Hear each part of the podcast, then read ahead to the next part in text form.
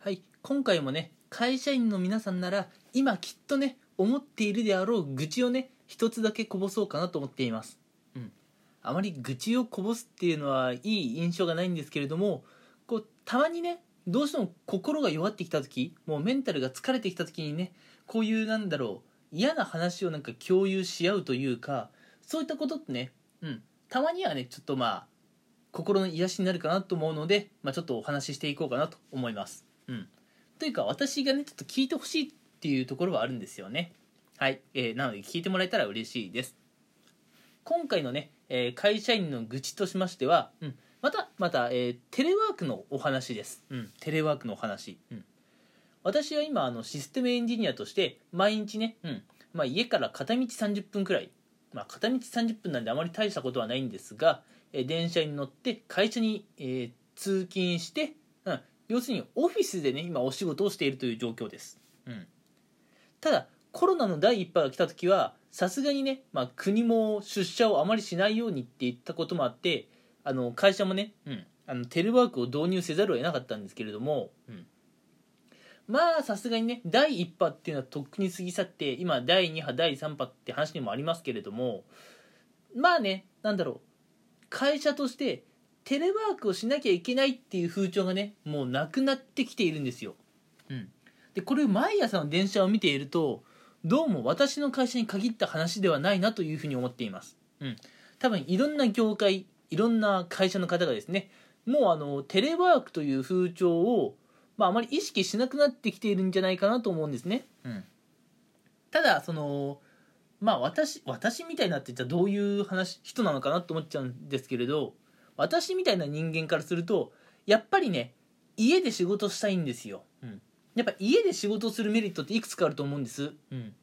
あの例えば僕なんかはずっとねデスクワークって感じでもう8時間ぐらいぶっ通して席に座ってることがあるんですけれどもぶっちゃけ疲れるんですよね。8時間も席に座っていると、うん、なのでたまにはねあの椅子から立ち上がって、まあ、体を動かしたいと思う時あるんですけども、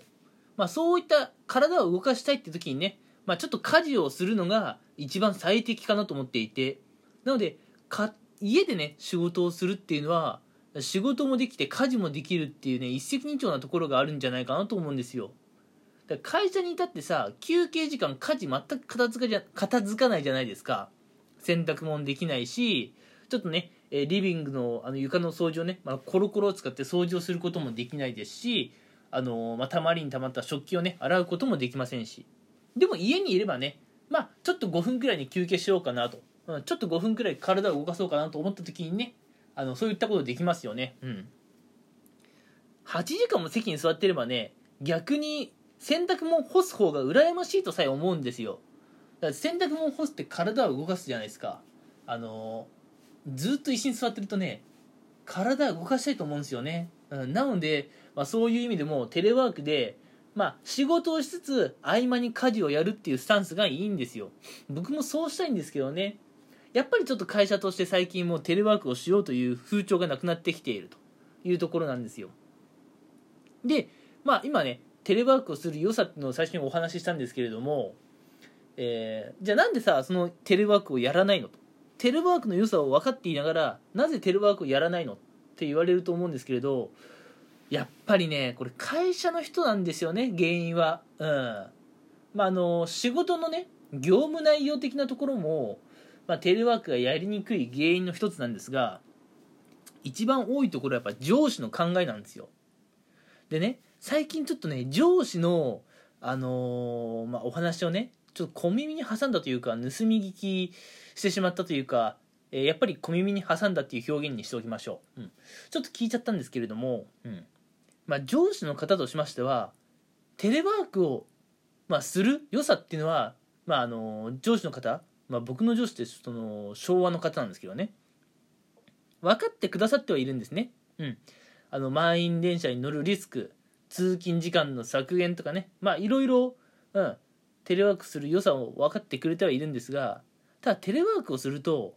社員が本当に仕事をしているのかというところがねちょっとやっぱ不安になってしまうようなんですよ。うん、であの実際そう言ってたんですね。うん、テレワークをすると社員の監視ができないからやりにくいんだよなと。でうちのプロジェクトなんかは常に期限期限に追われているのでちょっとでもサボるやつが出てこようもんならもうプロジェクトがうまくいかなくなるっていうねそういうまあはっきり言って時間の余裕のない仕事をしているんですよ。うんまあこれね多分僕だけじゃなくて多分ほとんどの会社の方がね常に時間だなんだと追われていると思うんですけれども時間に追われて時間的余裕のない会社にはテレワークというのはどうも浸透しにくいようですね。うん。まあこれはねうんなんだろうなまあ部下のことを信用してあげられない上司も上司なんだけどまあでもね上司のこの、まあ、部下のことをちょっと監視してないとっていう気持ちもね分からんでもないんですよ分からなくもないんですよ。うん実際僕と同じ会社に勤めている、まあ、同期の話になってしまって、えー、ちょっと申し訳ないんですけどね。僕の話ばっかりで、うん、あのまあ週5でねテレワークをやっている同僚っていうのもいるんですよ、まあ、僕なんかは週5で出勤しているのでもう彼が羨ましい限りなんですけれども、うん、で以前ちょっと彼にねお話を聞く機会があったんですけれどね。週5テレワークは辛くないかという話をしてたんですけれどもまあ彼はあんまりそうは思っていなかったらしくって。もともと人と関わるのが億劫っていうタイプの人間だったんでね、うん、でもねどうやらねテレワークをしている人間の話を聞くとですよ、うん、ちょっとこれテレワークのイメージ悪くなるかもしれないですけどまあ業務時間中にね、うん、まあやっぱ上司から見られていないっていうところもあってえー、任天堂のねスマブラをやってるって話をするんですよなんやねんと思うんですよね本当に。うん。